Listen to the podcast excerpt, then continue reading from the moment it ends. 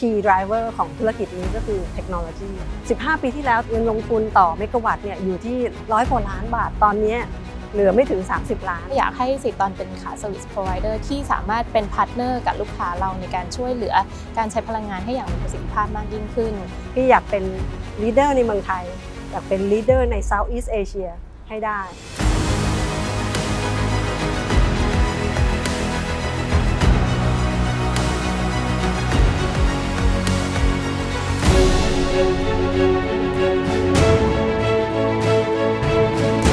ซลาร์เซลล์คงเป็นเทคโนโลยีที่หลาย ๆ คนเคยได้ยินกันมานาน แต่ก็ไม่รู้สึกว่ามันเป็นอะไรที่ใกล้ตัวพวกเรานะคะ แต่มาวันนี้พลังงานแสงอาทิตย์ก็ได้มาเป็นหนึ่งในทางเลือกของโรงงานและครัวเรือนสมัยใหม่โดยต้นทุนที่ลดลงกว่า 80%ในเวลาเพียง 10 ปี อะไรคือปัจจัยของการเปลี่ยนแปลงของเทรนด์พลังงานสะอาดเหล่านี้ ภาคธุรกิจผู้ประกอบการรวมไปถึงผู้บริโภค เรากำลังได้รับประโยชน์อะไรเพิ่มเติมบ้าง คาร์บอนเครดิตผลประโยชน์เสริมของพลังงานสะอาดที่กำลังถูกพูดถึงกันตอนนี้ จริง ๆ แล้วมันคืออะไร วันนี้ทีน่าชวนทุกคนมาร่วมพูดคุยกันกับคุณประภารัตน์ตังควัฒนา และคุณออนอุมาศีแสงทองสองผู้บริหารหญิงเก่งจาก Sitron Power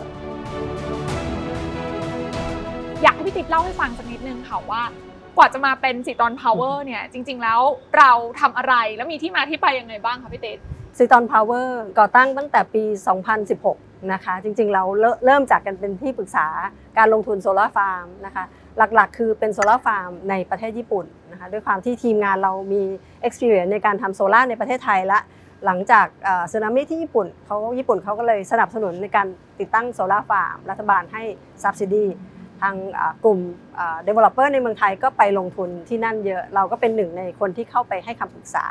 นะคะ พอหลังจากที่ไม่มีการให้ subsidy ต่อเนื่อง เราก็มองว่าเออน่าเป็นจุดเปลี่ยนที่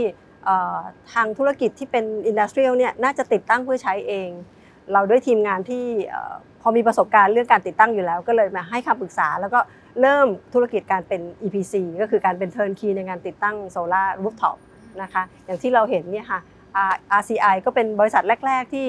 ให้ความไว้วางใจกับเราในการติดตั้งก็น่าจะเป็นช่วง 4-5 ปีที่แล้วเนี่ย เป็น rooftop solar ที่ใหญ่ที่สุดในประเทศนะคะ ถ้าเราย่อยลงมาดูในระดับของภาพอุตสาหกรรมค่ะพี่ติ๊บแน่นอนว่าช่วงเวลาที่ผ่านมาเราเห็นว่าทุกคนพูดถึงเทรนด์ความยั่งยืนอืม sustainability ซึ่งคำว่าพลังงานหมุนเวียนพลังงานสะอาด รวมไปถึงตัวโซลาร์เนี่ยมันอยู่ในนั้นด้วยนะคะ อยากให้พี่ติ๊บเล่าให้ฟังนิดนึงในฐานะที่เป็นผู้เชี่ยวชาญอยู่ในอุตสาหกรรมนี้มาอย่างยาวนานถ้าช่วงเวลาที่ผ่านมาอะไรคือแบบปัจจัยขับเคลื่อนสำคัญให้เทรนด์ของความยั่งยืนมัน มันมันเกิดขึ้นแล้วมันไปต่อได้ยาวๆอะค่ะ จริงๆ ส่วนที่ผลักดันมีหลายด้านมากเลยนะคะ จริงๆ ทั้งเอ่อการ support ของ policy ของรัฐบาล demand ที่เพิ่มขึ้น หรือการเติบโตของเอ่อ GDP ของประเทศค่ะแต่ส่วนตัวมองว่าสิ่งที่เป็นเอ่อ key driver ของธุรกิจนี้ก็คือเทคโนโลยีนะคะเอ่อ advancement ของเทคโนโลยีในเรื่องของโซลาร์เนี่ยดีขึ้นมากๆเอ่อเมื่อ 15 ปีที่แล้วตอนที่พี่อยู่ในธุรกิจนี้ เงินลงทุนต่อเมกะวัตต์เนี่ยอยู่ที่ร้อยกว่าล้านบาทต่อเมกะวัตต์ตอนนี้เหลือไม่ถึง 30 ล้านต่อเมกะวัตต์ลงมาเยอะมากค่ะลงมา 7-80%เลยค่ะ ซึ่งจะเห็นได้ว่าคนที่ติดตั้งช่วงแรกๆ เป็นโซลาร์ฟาร์มเนี่ยยังต้องอาศัย support จากรัฐบาลอยู่ แต่ปัจจุบันไม่ต้องแล้วค่ะ ติดเพื่อใช้เองคุ้มค่า เพราะว่าเงินลงทุนติดตั้งต่อหน่วยนะคะถูกกว่าที่รับซื้อ สมมุติว่าลงทุนอยู่ที่ประมาณ 2 บาทถึง 2 บาท 50 แต่ราคาค่าไฟตอนนี้เราซื้อเท่าไหร่นะคะสี่บาทกว่า4บาทกว่าค่ะ สมัยก่อนอย่างที่บอกที่ตอนแพงๆเนี่ยกว่าจะคุ้มทุนก็ 15 ปี 20 ปีอืมตอนนี้ไม่ถึงแล้วค่ะเอ่อสั้นสุดก็อย่างที่เห็น 3-4 ปีก็คืนทุนอืมหรือยาวสุดอย่างที่เห็นก็ประมาณ 7 ปีก็คืนทุนค่ะอืมซึ่งถ้ามองในมุมของแบบเอ่อผู้ใช้งานนะคะ อย่างที่พี่ติ๊ดบอกว่าถ้าตอนนี้เราเทียบค่าไฟประมาณ 4 บาทกว่าค่ะนะคะ แต่ว่า การใช้ไฟจากโซลาร์เหล่านี้มันเหลือประมาณ 2 บาทกว่าค่ะเพราะฉะนั้นต่อเดือนอะค่าไฟที่คุณประหยัดได้อะมันก็จะประมาณเกือบเกือบห้าสิบเปอร์เซ็นต์เอ่อเรียกว่าสักประมาณ 40%ดีกว่าค่ะอ่า30 30ถึง40%เหตุผลก็คือว่าแดดไม่ได้มาอ๋อยี่สิบโทรสี่ชั่วโมงโทรสั่งไม่ได้โอเคโทรสั่งแดดไม่ได้ค่ะก็แล้วแต่เขาละค่ะอ่าอ่าเอาเขาเปิดมาปุ๊บเราก็รับรับเงินนะคะอ่าแต่ว่าบางวันเขาไม่มาค่ะนะคะ ก็ดูซะว่าเออ ทั้งทั้งวันเนี่ยเราน่าจะผลิตแดดจริงๆ เฉลี่ยต่อปีอยู่ที่ประมาณ 5 5 ชั่วโมงต่อวัน การติดตั้งในปัจจุบันปีปัจจุบันเนี้ยเรียกว่า 90%เป็นการติดตั้งเพื่อใช้เองทั้งสิ้นนะคะมีบางส่วนที่ติดตั้งเอ่อที่ยังมี subsidy จากรัฐบาลอยู่แต่ไม่มากแล้วค่ะ แล้วก็เงิน subsidy ก็น้อยลงเรื่อยๆ เพราะว่าไม่มีความจำเป็น ถ้าพูดถึงอีกเทรนด์หนึ่งที่แน่นอนทุกคนกำลังพูดถึงกันนะคะ คือเรื่องของคาร์บอนเครดิตอืมซึ่งแน่นอนว่าทุกคนอะ เห็นและได้ยินได้ฟังว่าคาร์บอนเครดิตเดี๋ยวมันมาแน่ๆเลย แล้วมันจะไม่ใช่แค่แบบ มันไม่ใช่แค่ค่าใช้จ่ายที่ออกไปด้วยอะมันจะเป็นรายได้ที่เพิ่มกลับมาค่ะตรงเนี้ยจริง ๆ แล้วมันจะมีส่วนเพิ่มโอกาสในการเติบโตให้กับ Sitron ยังไงบ้างคะจริง ๆ แล้วเรามองว่าเป็น potential ที่สำคัญมากคาร์บอนเครดิตตอนนี้ในกระแสโลกเนี่ยบูมมากมันมีตลาดที่เกิดขึ้นแล้วเกิดขึ้นจริง มีการเทรดขึ้นจริง เพราะว่าในหลาย ๆ ประเทศในแถบยุโรปเนี่ยเป็น mandatory requirement ว่า บริษัทนี้สร้างมลภาวะนะยูจะเครดิตคืนกลับมายังไงยูจะสร้าง clean energy กับกับมาให้สังคมได้ยังไง นี่เป็นเป็นมูลค่าที่ตีเป็นเป็นเงิน แล้วคาร์บอนเครดิตคืออะไรคาร์บอนเครดิตคือหน่วยวัดปริมาณก๊าซเรือนกระจก ที่บริษัทนำออกจากชั้นบรรยากาศ ผ่านการทำกิจกรรมที่ลดมลภาวะ อย่างเช่นการปลูกต้นไม้ หรือการผลิตพลังงานหมุนเวียน ซึ่งหน่วยวัดนี้สามารถนำมาขายให้บริษัทที่ปล่อยก๊าซเรือนกระจกเกินกำหนดได้ จากเทรนด์ของความยั่งยืนในโลกธุรกิจปัจจุบันทำให้หลาย ๆ ประเทศมีการเก็บภาษีคาร์บอน กับบริษัทที่ปล่อยก๊าซเรือนกระจก โดยตัวบริษัทสามารถใช้นโยบาย Net Zero หรือการปล่อยก๊าซเรือนกระจกสุทธิเป็นศูนย์ได้ โดยหาวิธีทดแทนก๊าซเรือนกระจกส่วนที่บริษัทปล่อยออกมา ซึ่ง demand การทดแทนนี้ไม่ว่าจะเป็นเพื่อลดภาษีหรือเพื่อตอบสนองนโยบาย ก็เสมือนเป็นการสร้างให้ตลาดนี้มีทั้ง supply และ demand ของการทำกิจกรรมลดโลกร้อนสำหรับประเทศไทยก็หวังว่าในอนาคตก็อาจจะมี issue นี้เกิดขึ้น แต่ในปัจจุบันยังเป็นในระดับที่เรียกว่าเอ่อ voluntary อยู่ก็คือว่าขอความสมัครใจในการทำแล้วก็อาจจะได้คะแนนในเรื่องของ ESG เพิ่มขึ้นในแง่ของสังคม หรือถ้าเป็นบริษัทที่เป็น MNC มาจากต่างประเทศมาตั้งในไทย ยังไงก็เป็น requirement ของบริษัทแม่ในต่างประเทศให้เริ่มทำ อันเนี้ยมันจะกระตุ้นให้เอ่อคนในประเทศเราประเทศไทยเนี่ยเริ่มผลิต clean energy เพื่อจะเครดิตคาร์บอนออกไปจากอากาศให้ได้มากที่สุดนะคะ ซึ่งมันก็จะสอดรับกับตัวของธุรกิจหลักใช่ที่เรามีความเชี่ยวชาญอยู่แล้วใช่แล้วเราก็มีประสบการณ์ในเรื่องของการช่วยให้ลูกค้าเข้าถึงเรื่องของกระบวนการคาร์บอนเครดิต ใช่ค่ะ จริงๆ เหมือนกับทุกธุรกิจอะค่ะ ถ้าอ่าผู้ใช้ยังมีความกลัวกลัวๆกล้าๆเพ ราะว่ายังไม่มีความรู้มากพอ เราจะเป็นคนคนแรกไม่ใช่คนเดียวนะคะ เป็นคนแรกที่เริ่มทำในการปูแพลตฟอร์ม หรือว่าให้ความรู้เกี่ยวกับประโยชน์ของการผลิตกระแสไฟฟ้าจาก Clean Energy ผลิตปุ๊บ เอ๊ะ ไม่ได้แค่ไฟฟ้าไม่ได้แค่ประหยัดนะ อาจจะได้ poten ได้เครดิต เพิ่มขึ้นในอนาคตจากการลดคาร์บอนได้ด้วยนะคะ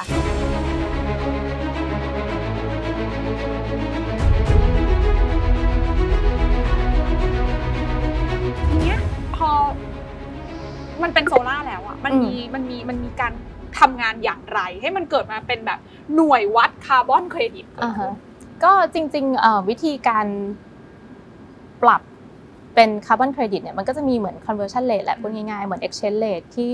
ระหว่างประเทศเนาะสกุลเงิน แต่ว่าอันนี้มันก็จะมี conversion rate ระหว่างการที่เอาหน่วยพลังงานไฟฟ้าที่ผลิตได้จากพลังงานสะอาด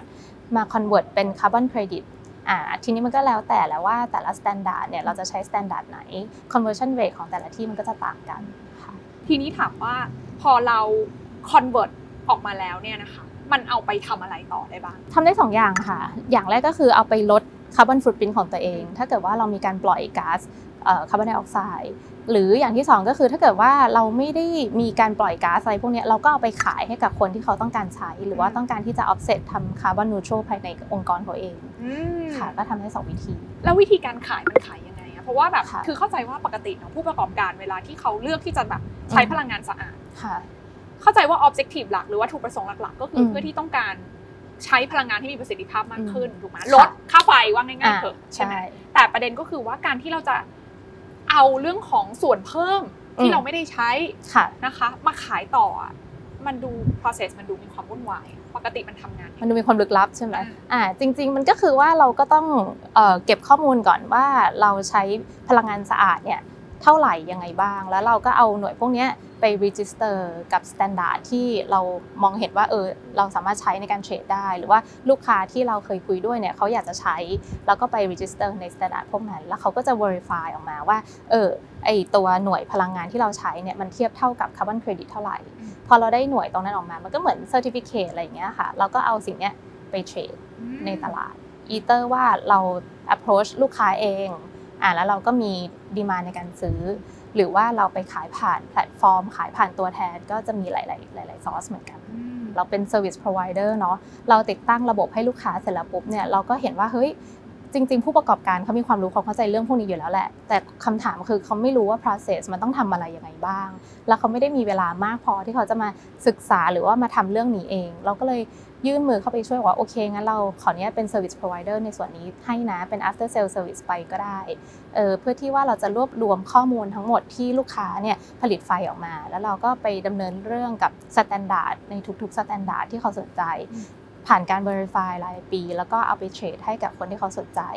สิ่งที่เขาได้รับกลับมาคืออะไรล่ะก็คือเขาก็จะได้รับเป็น profit sharing ที่เราสามารถจะ contribute กลับไปให้เขาได้ ง่ายๆ ก็คือเขาก็มี additional revenue กลับคืนมานอกเหนือไปซะจากการที่ลดค่าไฟของตัวเองอ่านอกจากลดค่าไฟได้แล้ว ยังมีโอกาสหารายได้เพิ่มเติมใช่จากการติดโซล่าร์แบบนี้ด้วยใช่นะคะด้วยการขายคาร์บอนเครดิตซึ่งค่ะสิทธิ์ตอนเองก็ถือว่าเป็น เอ่อ service provider ที่มีความเชี่ยวชาญด้านนี้อืมก็ยกตรงเนี้ยมาทำให้ใช่มาดูแลให้ใช่แล้วเราได้อะไร จริงๆ เราก็ได้เป็นค่าเป็นส่วนต่างเนี่ยแหละค่ะ เพราะว่าเราก็ไม่ได้เก็บค่าฟรีอะไรเขามากมาย แต่เราแค่รู้สึกว่าเออเราได้เป็นส่วนหนึ่งที่จะช่วย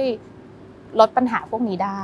อ่าแล้วก็ลูกค้าเขาสามารถที่จะเพิ่ม benefit ในการที่เขาใช้พลังงานสะอาดส่วนนี้ได้ มันก็เป็นอีกหนึ่งที่แรงจูงใจแหละ ให้เขาติดตั้งมากขึ้น หรือว่าให้เขาใช้พลังงานสะอาดที่มากขึ้น ลูกค้าหลักๆของซิตรอน หลักๆ แล้วเราโฟกัสที่กลุ่มไหนคะนี่เลยค่ะ RCI เป็นลูกค้าอุตสาหกรรมรายแรกๆนะคะก็หลังจากนั้นก็จะมีเอ่อกลุ่มเดียวกับ RCI ก็คือโรงงานในบริเวณนี้ค่ะที่ผลิตกระป๋องนะคะ มีโรงงานชิ้นส่วนรถยนต์ค่ะมีเอ่อโรงงานที่เกี่ยวกับ pharmaceutical มี refinery นะคะ มีสนามกอล์ฟค่ะมีโรงพยาบาล นะคะ ซึ่งการติดตั้งไม่ใช่แค่ rooftop นะคะอาจจะมี ground mount ก็ติดกับพื้น หรือการติดตั้งบนน้ำเรียกว่า floating solar ซึ่งเราก็ทำในไซต์ที่เมื่อ 3 ปีที่แล้วก็ใหญ่ที่สุดในประเทศเหมือนกันที่ 1 เมกะวัตต์ค่ะ ซึ่งการเติบโตของตลาดพลังงานทางเลือกในกลุ่มลูกค้าอุตสาหกรรม ก็สะท้อนให้เห็นได้จากตัวเลขการติดตั้งต่อปีของสิตรอน ที่เริ่มจากแค่ 1 เมกะวัตต์ในปี 2017 ก่อนจะขึ้นมาสูงถึง 22 เมกะวัตต์ต่อปีในปี 2021 ซึ่งทั้งหมดนี้ใช้เวลาแค่เพียง 5 ปีเท่านั้น แล้วจะมีหลาย ๆ คนที่ยังไม่ค่อยเชื่อว่ามันทำได้จริง มีความปลอดภัยมากน้อยแค่ไหน ส่วนใหญ่ก็ยังกล้ากล้ากลัวๆในสมัยแรกๆ เรามั่นใจในเรื่องเทคโนโลยี เรามั่นใจในทีมงาน แล้วเราพร้อมที่จะให้ข้อเสนอว่าเรารับประกันผลงานนะคะในช่วงแรก ๆ เราต้องรับประกันผลงานให้กับ ลูกค้าทุกท่านว่า 20 ปีนับจากเนี้ยมันจะผลิตไฟได้อย่างที่เราคาดการณ์แล้วทำไมตัวของซิตรอนถึงไม่ได้มาโฟกัสที่ลูกค้าแบบเอ่อ household ครัวเรือนทั่วไปบ้านทำลูกอะไรเรียกว่าโซล่าบนหลังคาบ้านอย่างเงี้ยค่ะพี่ติ๊กจริง ๆ ติดตั้งบ้านน่ะง่ายกว่า ติดตั้งโรงงานอุตสาหกรรมนะค่ะเพราะว่าการดีไซน์จะง่ายละเพราะว่าแล้วก็ไซส์ก็เล็กกว่า การขอใบอนุญาตต่างๆ ก็ง่ายกว่าเยอะ แต่ว่าความเข้าใจของลูกบ้านหรือว่า house owner เนี่ยเป็นเรื่องสำคัญ อุตสาหกรรมเวลาติดปุ๊บอ่าต้นทุนลดลงบาทหนึ่งค่าไฟลดลงบาทหนึ่งแปลว่าเขารวยขึ้นบาทหนึ่งแต่สำหรับบ้านเนี่ยไม่ไม่ได้คิดแบบนั้นนะคะ บ้านก็มองว่าเออลงทุนสูงเนาะกว่าจะคืนทุนต้อง 7-8 ปี เอาไว้ก่อนค่ะอะคำว่าเอาไว้ก่อนอะนี่คือเป็นเรื่องของปัจเจกละแต่ทีเนี้ยก็จะเห็นว่าหลาย ๆ บ้านก็เริ่มติดโซล่าร์บางบ้านก็ติดโซล่าร์เสร็จติดแบตเตอรี่อีก เพราะว่าจะได้ช่วยโลกรักโลกอะไรเงี้ยผลิตไฟใช้เอง ค่ะแต่คือต้นทุนต่อหน่วยถ้าเทียบสำหรับครัวเรือนมันยังสูงอยู่ คือเหมือนเวลาเราซื้ออะไรเป็นของเยอะๆมันก็ค่ะต้นทุนต่อหน่วยมันก็ถูกอ่าแต่บ้านนี่เวลาติดมันมันกระจัดกระจาย เวลาไปติดทีก็ต้องใช้คนไปติดทีหนึ่งค่ะต้นทุนในการ mobilize คนในการก่อสร้างแต่ละหน่วยเล็ก ๆ มันก็มันก็แพงอืมนะคะจุดเปลี่ยนสำคัญก็คือ ถ้าเกิดว่ามี driver หลักๆ เช่น real estate developer ค่ะเขาสร้างบ้านอยู่แล้ว ยังไงก็ต้องติดหลังคา เพิ่มโซลาร์ไปอีกนิดนึงค่ะไม่ได้เพิ่มอ่าค่าแรงเพิ่มขึ้นแน่นอน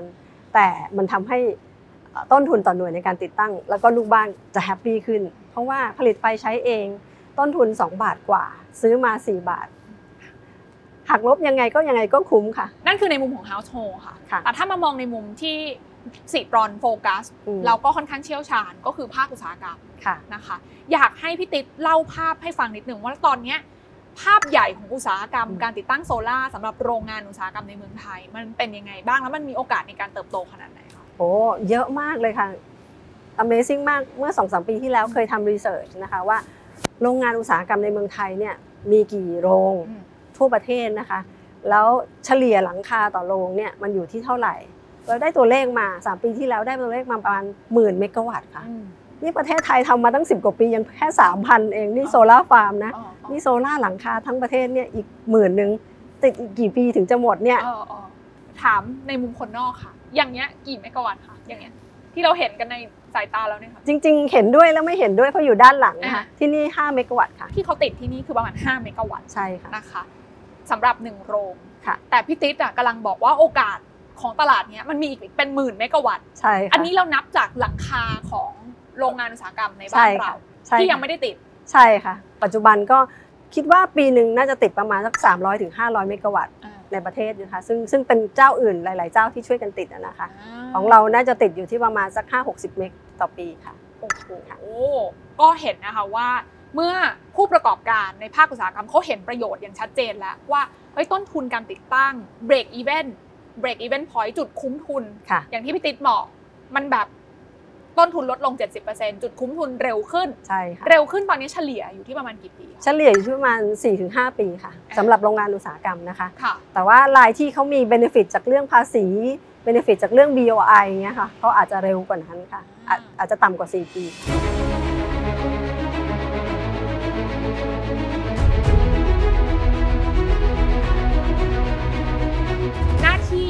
เราเวลาที่เราให้บริการลูกค้ามันเริ่มต้นตั้งแต่รับโจทย์มาเลยใช่ไหมคะว่าเขาใช่อยากจะได้อะไรใช่ค่ะใช่ไหมคะแผนการลดการใช้พลังงานของเขาคืออะไรใช่แล้วเราก็ค่ะมาออกแบบให้ตั้งแต่ day one เลย อยากให้ใช่พี่ติ๊กค่ะเล่าโฟล์ให้ฟังนิดนึงว่าเราทำอะไรให้จเขาริงๆ เริ่มตั้งแต่เรามาดูลักษณะการใช้ไฟของเขาก่อนอืมเขาใช้ไฟแบบไหน มีพีคอยู่ที่เมื่อไหร่เวลาไหน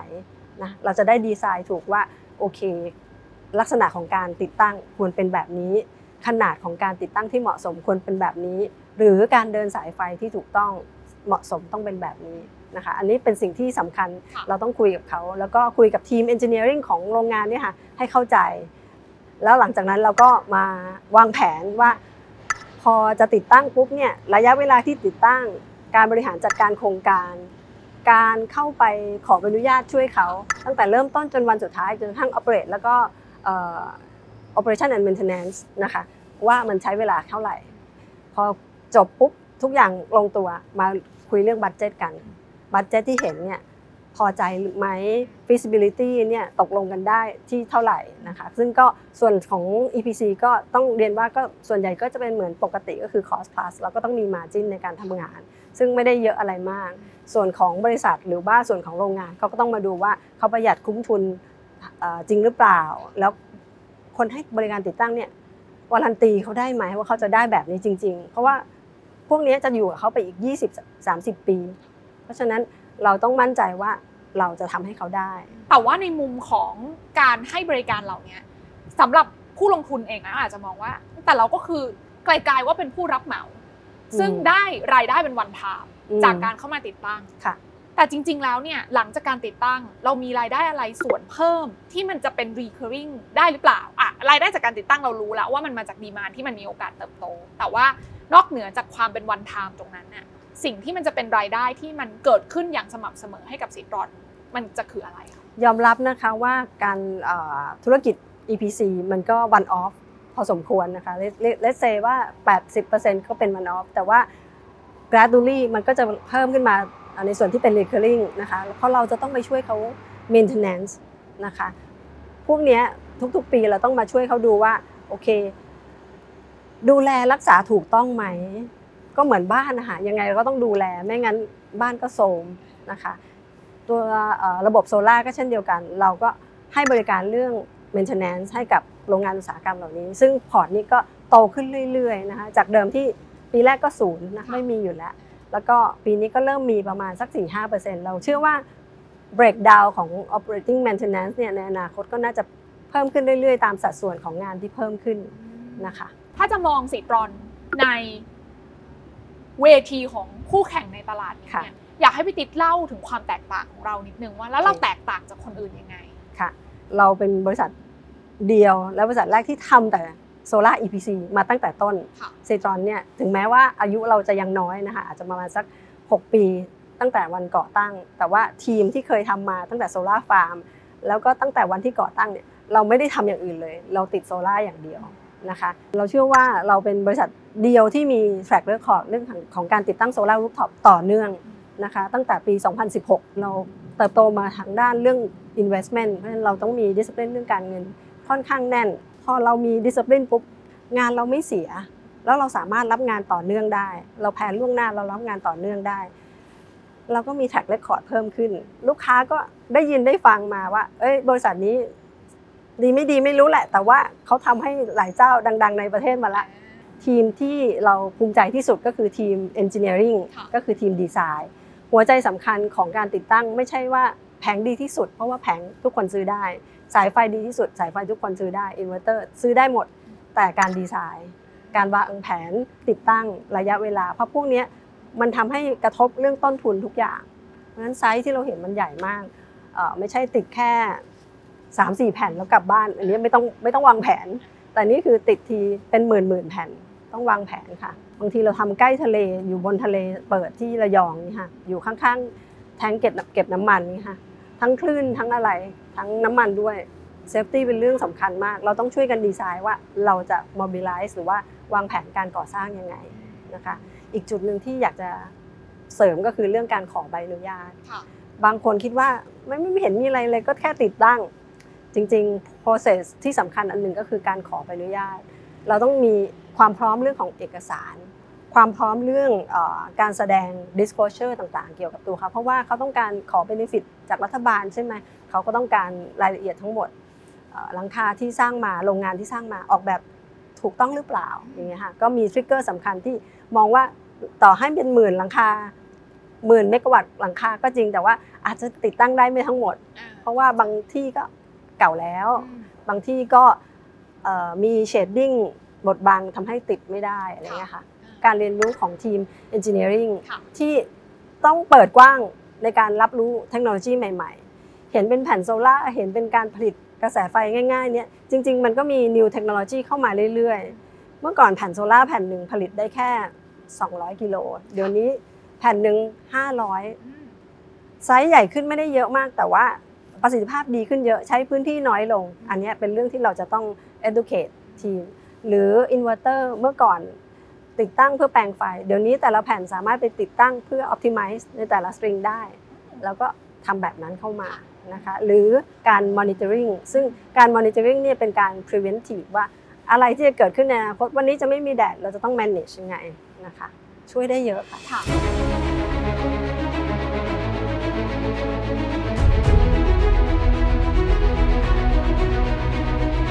และสำหรับแผนการเติบโตของซิตรอนพาวเวอร์ล่ะคะพี่ติ๊กมองไว้ยังไงบ้างอย่างที่เคยเอ่อเล่าให้ฟังเนาะว่าเราภูมิใจในตัวทีมงานของเรามาก แล้วด้วยความที่เป็นยังเจนทั้งหมดนะคะมีพนักงานของพี่เนี่ยอายุเฉลี่ยเนี่ยไม่ถึง 30โอ้นะคะทั้งบริษัทก็คิดว่ามี learning curve ค่อนข้างสูงเร็วนะคะ แล้วเราเปิดรับเรื่องเทคโนโลยีนั่นน่าจะเป็นทีมที่สามารถ embrace new technology เข้ามาใหม่ได้ค่อนข้างเร็วและดีนะคะ ซึ่งการที่เราเปิดรับเปิดกว้างเรื่อง new technology จะทำให้เราเอ่อก้าวข้ามจากจุดที่ติดตั้งโซล่าร์ แต่เป็นให้บริการครบวงจรเรื่องของการประหยัดพลังงานนะคะหรือที่เรียกว่า energy efficiency นะคะพี่อยากเป็น leader ในเมืองไทย อยากเป็น leader ใน Southeast Asia ให้ได้อ๋อซึ่งแน่นอนว่าการที่จะเดินไปสู่เป้าหมายตรงนั้นที่วางไว้เนี่ยนะคะค่ะก็มีการวางเส้นทางไว้หนึ่งในรถแมพที่จะพาไปสู่เป้าหมายตรงนั้นได้ ก็คือการตัดสินใจเข้ามาระดมทุนในตลาดหลักทรัพย์นะคะ แผนการระดมทุนรวมไปถึงเรื่องของ ประโยชน์ที่คาดว่าจะได้จากการระดมทุนที่เราวางไว้คืออะไรบ้างคะคุณออน